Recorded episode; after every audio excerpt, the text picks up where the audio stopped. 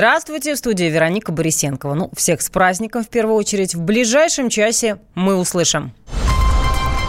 Владимир Путин сменил посла в Беларуси. Что стало причиной такого решения? В чем провинился Михаил Бабич? И мир труд май, как Россия отмечает этот праздник и что изменится в нашей с вами жизни.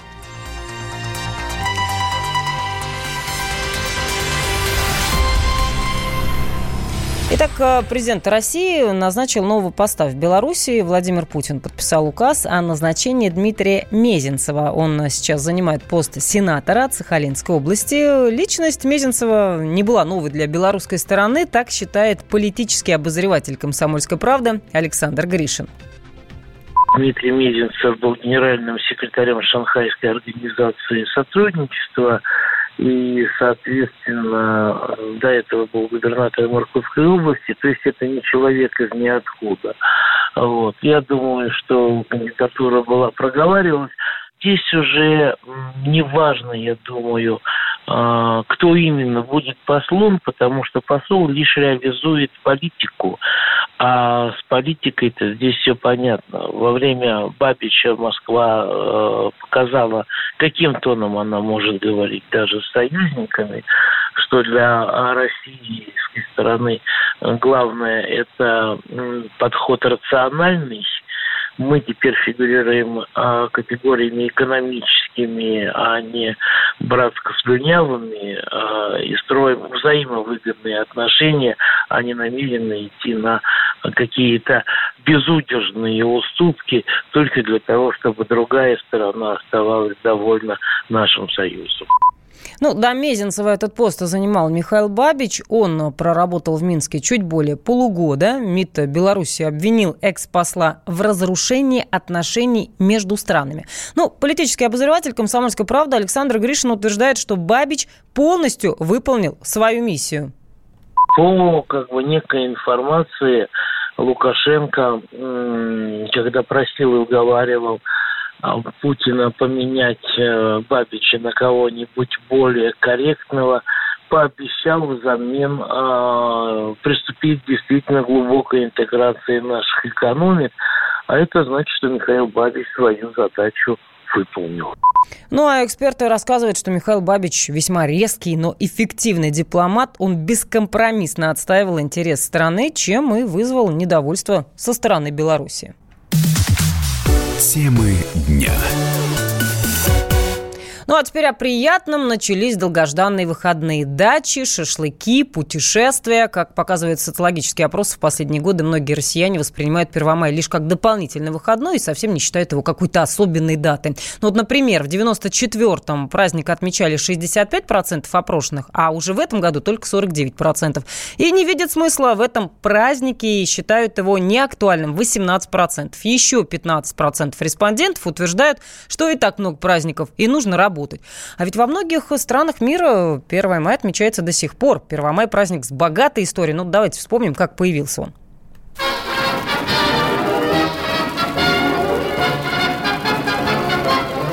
Всем привычный праздник весны и труда возник еще в Древней Италии. Местные племена почитали в этот день богиню плодородия Маю. В честь нее, собственно, и был назван месяц май. Считалось, что чем громче и праздничнее отметить 1 мая, тем больше будет урожая. После отмены язычества праздник забылся. Однако его вновь возродили в 19 веке. В 1886 году в американском городе Чикаго местные рабочие вышли на митинг, требуя 8-часового рабочего дня. Дело в том, что в Штатах в те времена к простым крестьянам относились как к рабам. Люди работали круглосуточно за еду, не имея никаких личных прав. Демонстрация тогда закончилась жестоко. Всех вышедших местные власти расстреливали на месте. Через три года в память об этом кровавом событии Парижский конгресс Второго интернационала назвал 1 мая Днем солидарности трудящихся всего мира. В нашу страну праздник пришел после Октябрьской революции. Большевики обязали народ выходить 1 мая на демонстрации, а тех, кто этого не делал, штрафовали и даже увольняли с работы. Первый парад состоялся в Москве в 1918 году. По Красной площади прошлись трудящиеся, а приветствовали их представители КПСС. Звучала музыка, люди пели песни. На парад брали даже маленьких детей – родители сажали их на плечи. Утро красит нежным светом стены древнего Кремля. Просыпается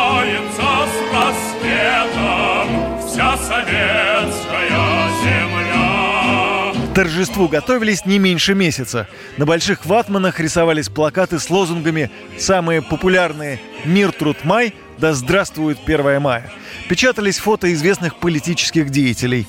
Ну и воздушные шары, без них никак. Первомайское приветствие Центрального комитета Коммунистической партии Советского Союза, Президиума Верховного Совета СССР и Совета Министров СССР советскому народу. Дорогие товарищи, граждане великой страны Советов, Центральный комитет Коммунистической партии Советского Союза, Президиум Верховного Совета СССР и Совет Министров СССР сердечно приветствуют и поздравляют с праздником 1 мая! Кстати, оттуда пошло слово «маевки». Так называли собрания рабочих на природе, где обсуждались насущные вопросы. Говоря современным языком, это корпоративные пикники. Шли годы, и после распада СССР праздник утратил политический окрас и потерял актуальность. В итоге в 1990 году этот день переименовали в праздник весны и труда. И изначально Первомай праздновался во всех государствах как День солидарности трудящихся, но впоследствии его везде переиначили. И 1 мая на демонстрации выходили уже по другим поводам. Но День труда до сих пор почитают во многих странах мира. Только празднуется он не 1 мая, как у нас, а в другие даты. В Соединенных Штатах, например, в первый понедельник сентября. В Австралии в первый понедельник марта. Юрий Кораблев, радио «Комсомольская правда». Ведущие на радио «Комсомольская правда» сдержанные и невозмутимые. Но из любого правила есть исключение – дай по морде мне. Встань и дай. Хочешь стекло такое? Давай. Он говно в эфир кидает. Я... Ты несешь какую-то хрень. Мы расстреляем его из водяных пистолетов мочой. Самый горячий парень радиостанции в прямом эфире. Исключение из правил с Максимом Шевченко. Слушайте по вторникам с 8 вечера по московскому времени.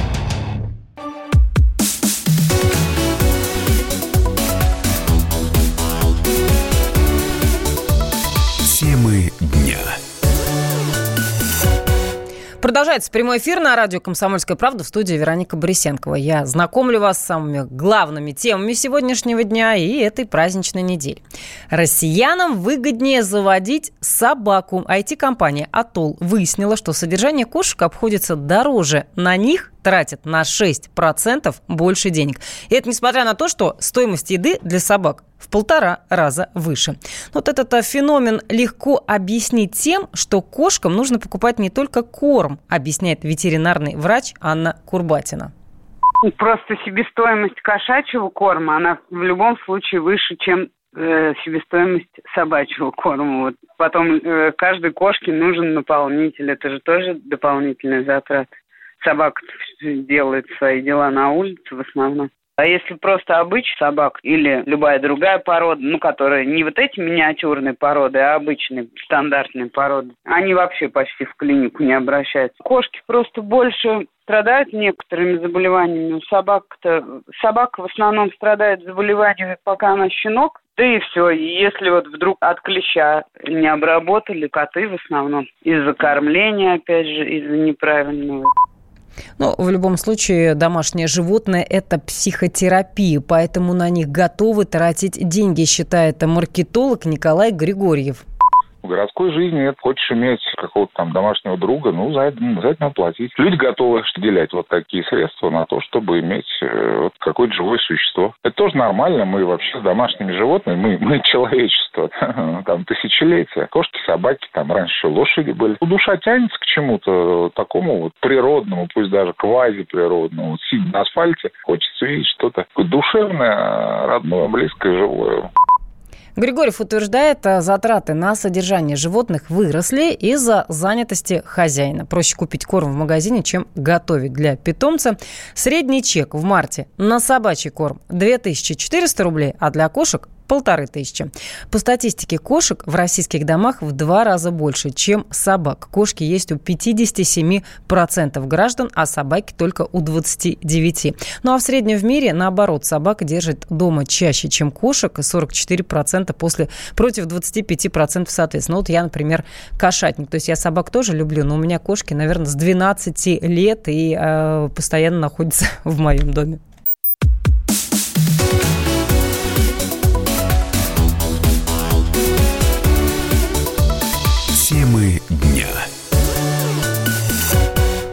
Студии Вероника Бресенкова. Я продолжаю вас знакомить с основными темами этого дня и этой праздничной недели. Но вот сейчас в новостях мы услышали эту историю. Давайте поговорим поподробнее. Концлагерь для животных. Так назвали передвижной цирк жители Челябинска. Собаки, хорьки и даже медведь несколько дней безвылазно просидели в обычном автобусе пазике. Но он совершенно не приспособлен для перевозки зверей. Тревогу подняли прохожие, рассказывает наш корреспондент Челябинске Инна Кумейка. Челябинска обратили внимание на странный автобус, припаркованный возле нового микрорайона. Из салона доносились скулеж, рычание и вой. Перепуганные жители вызвали полицию, мало ли кто там может быть. Оказалось, что в тесных клетках-переносках содержатся э, хорьки, еноты, лисы и даже медведь. Медведь сидел в клетке размером метр на полтора. О, клетка была вся загажена навозом, не было ни воды, ни корма. Животное было настолько неудобно скрючено, что э, сидящий его позу, позу медведя, даже назвать нельзя. Выяснилось, что все паспорта и документы на животных в норме. Внешне животные выглядят удовлетворительно, поэтому, увы, полицейским ничего не оставалось делать, как отпустить их во свояси. Хозяева цирка с идеальными документами при этом заверяли, что гастролируют между Пензой и Оренбургом, но Челябинск-то совсем не попадает в этот маршрут, и зоозащитники уверены, что садисты просто искали помещение для выступлений, но после громкого скандала смотали удочки. Но скандал, кстати, уже вышел за пределы города. На родину циркачей в Пензу уже отправились петиции с требованием лишить лицензии этот передвижной концлагерь для животных.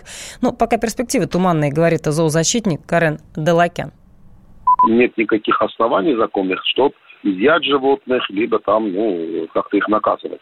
Так как это были цирковые животные, соответственно, вот эти все нормативные акты Министерство культуры готовит. Конечно, мы очень были возмущены, что мы предложили им поместить этих животных в нормальные условия, пока они там свой автобус, якобы он сломался. Оказывается, два года назад этот же цирк у нас в Челябинске привязал медведя к дереву. Жители просто шли на работу, утром увидели, тоже подняли шум, повесили фотографию в соцсети, а потом они раз и исчезли. И здесь мы видим картину, что вот эти циркачи, в кавычках, стараются по маленьким городам заключать контракты, договора, зарабатывать деньги, но а вот здоровье животных никак не волнует.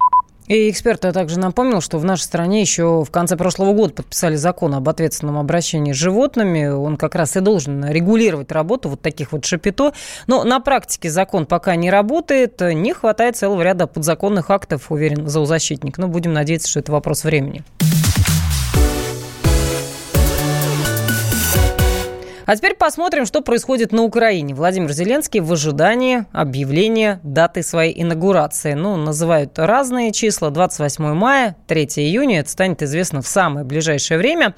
Так что теперь уже бывшему шоумену, юмористу не до шуток. Хотя и на Украине, и в России его еще долго будут вспоминать как шутника. Новому президенту Украины Владимиру Зеленскому теперь будет не до шуток. Впереди серьезная политическая карьера и решение вопросов государственного масштаба. Помолчите! Вы что не видите? Я сейчас обращаюсь к человеку, от которого зависит моя, да что там моя, судьба всей Украины. Владимир Владимирович. Владимир Владимирович, заберите меня, пожалуйста, а? Ну хоть за долги, я вас очень прошу. Но за всю свою карьеру Владимир Александрович успел поучаствовать в таком количестве юмористических программ, что теперь звезды шоу-бизнеса не могут удержаться, чтобы не похвастаться совместными смешными эпизодами с тогда еще будущим президентом. Вот и бывший кандидат в президенты России и телеведущая Ксения Собчак напомнила своим подписчикам в Инстаграме о давнем эпизоде пародийной передачи, в которой она говорит Владимиру Зеленскому, что он ей сразу приглянулся и садится на коленки к будущему президенту. Да подожди, что вот ты такое говоришь? Ксюша вас так укатала. укатала. Он же не так сейчас про меня подумает, а? Так. Укатала я вас. Я его теперь одного буду укатывать.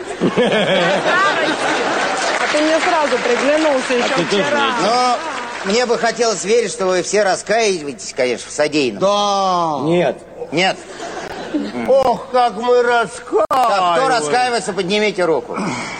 Ну что ж, хотите сказать что-нибудь, свое оправдание? А певица Наташа Королева вспомнила, как когда-то Владимир Зеленский поправлял ей платье и поделилась этим забавным моментом на своей страничке в соцсети. Вот Володя, скажи, пожалуйста, это не будет как-то так нагло, если ты мне немножко поправишь платье, потянешь его вниз? Сейчас. А, не, не там, это, внизу, внизу. Сделай красиво, красиво, потому что я сидела, ну... О, о, спасибо, благодарю. Интересно у тебя работа, Володя, да. я могу сказать. Я уйду, один вопрос. Да-да-да. Ничего мне не хотите поправить? Шучу. Ну, вдруг, если что-то надо, обращайся, не стесняйся. Пост она дополнила словами «Молодец, сделал всех красиво». У нового президента много друзей из юмористического цеха, поэтому поздравления изобилуют шутками. Его коллега по КВНу, актриса Марина Федункив, отметила, а может быть и намекнула в своем посте в Инстаграме, что ведь когда-то начинали они вместе. Актер Павел Деревянко опубликовал кадр из фильма «Ржевский против Наполеона», на котором он в женском обличии сидит рядом с Зеленским. Своим подписчикам Павел представился первой леди Украины. В общем, нашим звездам есть что вспомнить. И даже федеральные телеканалы надеются на повышенный интерес зрителей к старым шуткам нового президента. НТВ уже объявила о трансляции шоу «Магия», которое в 2011 году так и не вышло на экраны. В анонсе говорится, что Зеленский за которого на выборах на Украине проголосовало большинство избирателей, всегда знал толк в фокусах. Недавно избранный президент Украины Владимир Зеленский Разве это проблема? Это не проблема, были бы деньги. Всегда знал толк фокуса. Итак, внимание. Обычные 100 долларов, видишь? Угу. Сим салями, да? Или как? Итак. Владимир, ваше отношение к валюте США мы поняли уже. Новое шоу «Магия». Танечка, да. я хотел бы вам показать азы. Что, прям здесь, что ли? Это о чем вы говорите. Азы магии, которыми я а! обладаю. Немножко не то перерезал. Ведущий, всенародно избранный президент Украины Владимир Зеленский. И сейчас на этой сцене начнется такое, Товарищ адвокат! Адвокат! Спокойно, спокойно. Народного адвоката Леонида Альшанского хватит на всех. Юридические консультации в прямом эфире. Слушайте и звоните по субботам с 16 часов по московскому времени.